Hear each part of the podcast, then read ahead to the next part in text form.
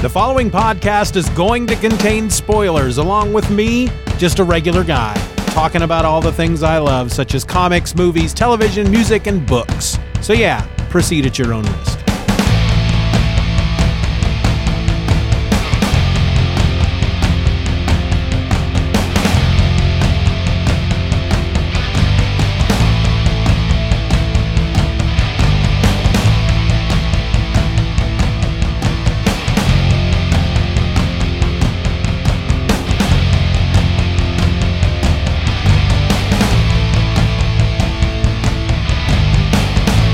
Welcome to another episode of Just Another Fanboy. I'm your host, Steven, and today I think it's time we revisited the Dragonlance Chronicles. Back on episode 15, I talked about, well, I started the talk, I started the discussion about my favorite fantasy series of all time, a trilogy of books that really got me into uh, reading, and it was the Dragonlance Chronicles by Margaret Weis and Tracy Hickman. And on episode 15, I talked about the first book, Dragons of Autumn Twilight. And today I want to talk about book number two, Dragons of Winter Night. This was published in 1985. I don't think I mentioned that back in episode number 15. The first book was published in 1984. This book, number two, was published in 1985. Now, when we last left our heroes, they had managed to free the slaves from Pax Tharkas and they killed a dragon high lord, Verminaard, and we take up the story from there. We've actually shot forward a little bit into the future. We're now in Thorbardin, which is the home, the mountain home of the dwarves. And the refugees from Pax Tharkas are living there and they're presenting the dwarves with a gift, and it's the hammer of Kharas. This is the hammer used to forge the dragon lance.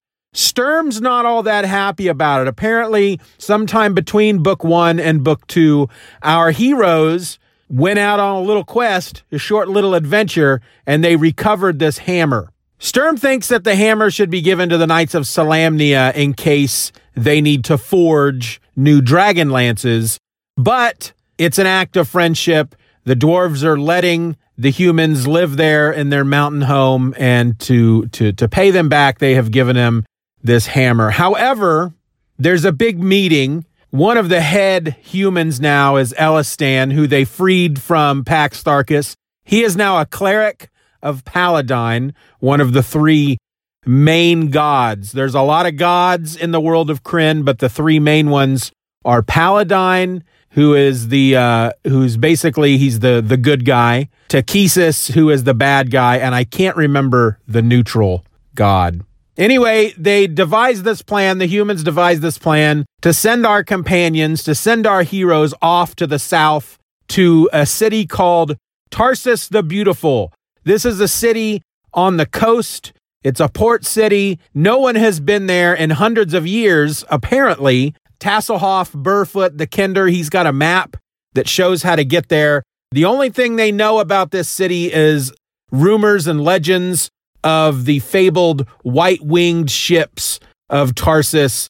And they're hoping to go there and book passage to somewhere, some land that is untouched by the war. However, when they arrive through the winter, it's it's now winter time. There's snow on the ground, there's storms and all that, and it's a very gray and barren landscape, and it's cold and depressing.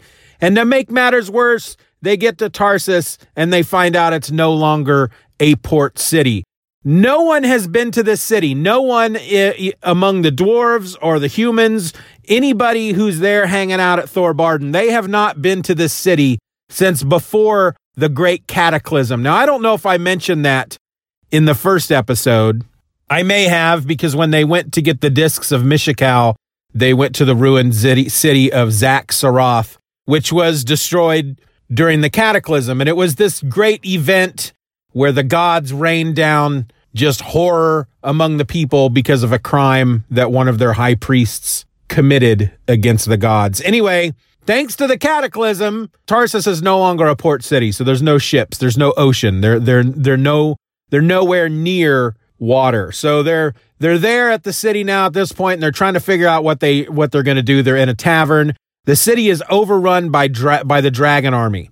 Well, as they're there chilling in this tavern, these guards come, and Tanis quickly before they before they enter their their little room, their their room where their their private room where they're at.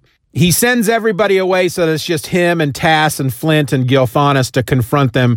They're arrested and taken before the, the governor or the mayor of the city, something like that.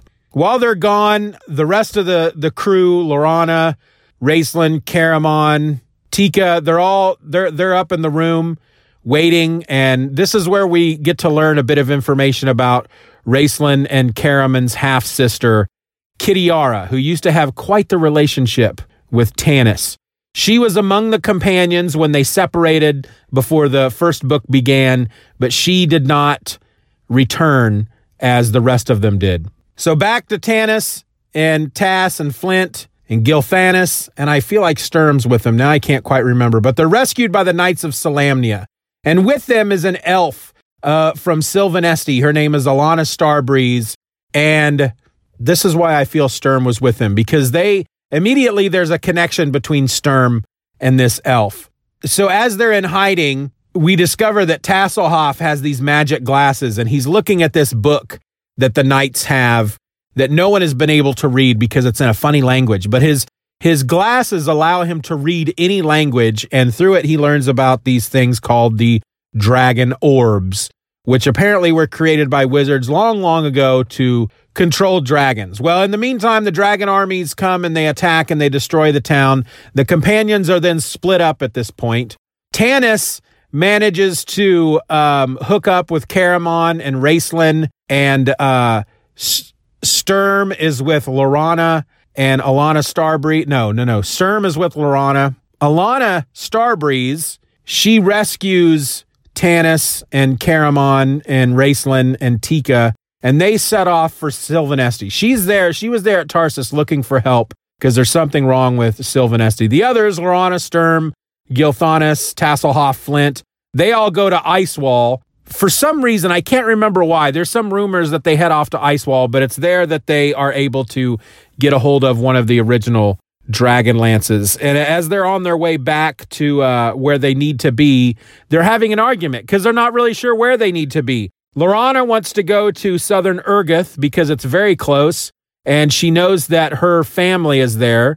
And the Qualinesti, that's where they, they have left Qualinost and they're hanging out in southern Ergoth. So she wants to go there to try to get help from the elves. The knights, however, want to go to Sancrist, which is where the knights hang their hats. Sturm is, is of course, put in the middle of it, and uh, before he can really pick a side, the ship is attacked by a white dragon and it's destroyed. And then our heroes end up washed up on the shores of southern Ergoth. So they're rescued by the by the elves. Well, during a during dinner that night, the king, the leader, I can't remember his name, but Laurana's father is very excited about having her back, and she's saying that they can't stay long. They have to take the dragon orb to Sancrist. And he's like, oh, no, no, no, no, no, no, no. The dragon orb is ours now my dear. You've brought it to us. It's where it needs to be. And so she ends up with the knights. They steal the dragon orb because she knows it can't stay there. They steal the dragon orb and they sneak off with the help of a wilder elf. There, uh, uh, there. So there's three tribes of elves. There's the Silvanesti, the Qualinesti, and the Kagonesti. And the Kagonesti are like the the wild elves. And there was a civil war at one point the the Silvanesti were like the first, and they split apart and became the Silvanesti and the the the Qualinesti, and then the Kagonesti were kind of caught in the middle. Anyway, they're looked upon by the other two tribes of elves as basically barbarians and uh, very low rank and uh, almost animals. But she is she's kind of a, a, a servant to the Qualinesti, but she helps them sneak out and they she uses the help of an old friend from Haven, Theros Ironfeld. When last we left him, he was in a cage with our with our companions back in book 1 and he had had his arm chopped off. Well, now he's alive and his arm is now he's he's got a new arm and it's silver. He doesn't tell us how it happens. He just says that's a long story and I don't think we ever learn. I think they wrote a book about it at one point. So as they're escaping across Ergoth, uh, the elves are chasing them. They're they're half a day behind or something, and they realize that they're not going to be able to outrun the elves. Well, the knights want to turn and wait and fight the elves. Laurana doesn't want to because they are they are her kin, and Sturm ends up taking her side, which you know pisses off the knights. Well, Sylvana has a plan for them to separate. She sends uh, Sturm with the knights away with the dragon orb and the dragon lance, while the rest of them um, lead the elves away on the on a false trail. And she ends up taking them to a safe place, which is this giant. They they go through all these. They they cross the river of the dead, and they they just this long journey until they find the they're at the top of this mountain and this massive castle that's shaped like a giant dragon.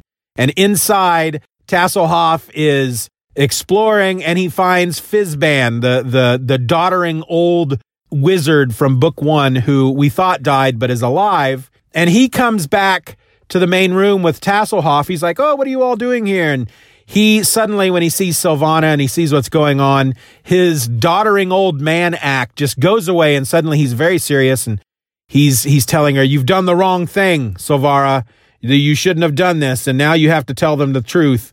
And uh, we find out that Silvara was is a silver dragon. So there's different colors of dragons. Up till this point, we've we've seen uh, we know that they're red ones and black ones and blue ones and green ones and white ones, but now we we find out there's a silver dragon, and there's a story told at one point by Silvara about Huma and the silver dragon who came to him in the guise of a human and they fell in love. He found out she was a dragon. He didn't care, but they were told by Paladine, look, if you guys want to go off and be married and be happy, you can, but I'm about to give you the secret to destroy the the the evil dragons and win the war but I can't do that if you're together. So you have a choice to make. And they chose to be to remain separate so they could win the war. And now we find out that Silvara is a, a silver dragon as well. I think she's related. She's either the sister or the daughter of the the silver dragon that fell in love with Huma. Meanwhile, we go back to Tanis and Raistlin and Caramon and Tika, and they're they're traveling across the country by pretending that they are a traveling act of uh, called the Red Wizard and his wonderful illusions. He does magic. Tika dances. Caramon lifts things over his head. We go back to uh, then we go from there to Sturm. He's with the knights and they, he's on trial because he he they said he they say he betrayed them. We also go to the Council of Whitestone, which everyone has gathered to find out what they're going to do about the uh, dragons. The dragon orb is there. They're arguing about who's going to use it. Tass shows up with Fizban. He steals the dragon orb in front of everybody and he throws it onto a rock and it shatters. And everybody is angry. They're getting ready to kill him. And Fizban steps in and he's like, Y'all just need to calm down. And he gets all stern with them and he gets all serious. But before he can really give his speech, the big giant white boulder behind him, that is Whitestone, is suddenly split apart by something that appears to be a lightning bolt. But it's not a lightning bolt, it's a dragon lance and Theros is there to show that he can now forge the dragon lance. He was showed by shown by Silvara how to do this. Now, in the meantime, Tanis and them they are in this city, this town that is controlled by one of the dragon armies, control uh, um, led by the blue dragon high lord who rides a blue dragon and has a a, a, a big you know group of blue dragons. Did I say blue or did I say now? I can't remember. Yeah, it's a blue dragon. Good lord, I'm going crazy. Anyway, at one point, they need some information. So Tanis and Caramon go out into the town. They waylay a couple of dragon soldiers. They steal their armor. Then they move about to try to get information. They get separated, and this elf, I think it was an elf, some, some, somebody tries to kill Tanis because he thinks that Tanis is, a, you know, a, an officer in the dragon army. And the guy almost succeeds, but then Tanis is rescued by the blue dragon High Lord, who is very surprised to see Tanis and calls him by name. And we find out that the blue dragon High Lord is none other than Kitiara. And that's why she didn't return because she is, she's always been a mercenary. She's always gone where the money is. And now she's, she's fighting for the bad guys. Well, so, so, uh, Tanis stays with them for a bit. I skipped this whole part where Tanis and Alhana and Raistlin and they all go to Silvanesti. The big problem that was happening in Silvanesti is that the uh, the the the king, the leader of the Silvanesti, who's Alhana's father, he had a dragon orb and he tried to use it to save the Silvanesti, but he is sucked into it. And there's a dragon there within the, the dragon orb named Cyan Bloodbane who kind of takes him over and it turns Silvanesti into a nightmare place. And when they go to try to save him, they're sucked into the nightmare. And at one point, Raistlin is he's in the nightmare and he's speaking to somebody that we can't see and he says okay i'm going to need more out of you. We'll make another bargain. And he becomes more powerful and he leaves them all behind to get through this nightmare. And in the end they win and they get the dragon orb. And uh so they have it. They have the dragon orb with them. Raistlin's got it. And at one point, he's playing around with it when he's by himself, and he goes inside it, and there's somebody in there that's helping him out. So there's like this mysterious figure that we can't see that's giving him a lot of information and helping him out. Some mystical figure. Well, the book ends at the High Clerist Tower. The Kitiara and her dragon armies show up there. This is like a gateway to the north or the south or something. They have to they have to win this war. The dragon armies do to uh, continue on. And so all the knights are there. Sturm has gone through his trial. He is found not guilty. He is initiated into the into the Knights of Solamnia, but at the lowest order, and so he's there to help defend the tower. His biggest rival, Derek Crownguard, who was one of the knights that was with him during this during their adventure, he's the one that accused him of being a traitor. He decides, you know what, we're not going to wait for an attack. I'm going to gather up all the knights who support me, and we're going to go right out and we're going to face this army head on.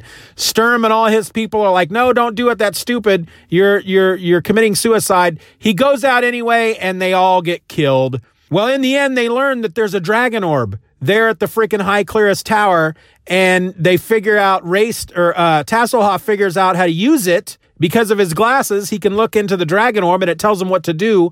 And they use it to uh, call all the dragons to the tower. The tower is built to kill dragons, and they they are all called into the tower by this orb that's right at the very center. And these dragons are flying through these hallway these giant hallways. And they get to the center. And then these these gates slam down on top of them trapping them inside so that the the knights can come out of hidden compartments in the walls and and kill the dragons with dragon lances. But in order to set this all up, Sturm has to go out and kind of um, delay the army, and so he's out there basically on top of the wall fighting the army by himself. And the dragon high lord Kitiara, she comes after him and they fight and he dies. And that's how the book ends. And it's very sad. So, book two, Dragons of Winter Night. I've got one more book left and we'll talk about that in a month or so. Love these books so much. Love them so much. I really, if you haven't read them, you really need to get out there and read them. I'm looking forward to reading this last one. And then, good Lord, there's even more after that. They do more Dragonlance books based on this that's just, oh my gosh, there's just so much out there. I don't know how I'm ever going to read it all. But I'm looking forward to the adventure. So until then, until next time, until I see you again, my name is Steven, and I'm just another fanboy. Be nice to each other. Just Another Fanboy is a presentation of the Stephen or Else podcast. Questions and comments can be directed to feedback at stephenorelse.com. You can support the show for as little as a dollar a month at patreon.com slash Stephen R. Orr and get instant access to the My Other Podcast podcast, a weekly show about whatever crawls its way into my tiny little mind just moments before I tap record. You can find me on the World Wide Web at StephenOrElse.com or find me on Twitter and Instagram by searching for at Stephen. I also encourage you to subscribe to the show, leave us a five star review, and share this episode with a friend. Just Another Fanboy is a proud member of the Comics Podcast Network. You can find that over at comicspodcasts.com. All links will be in the show notes.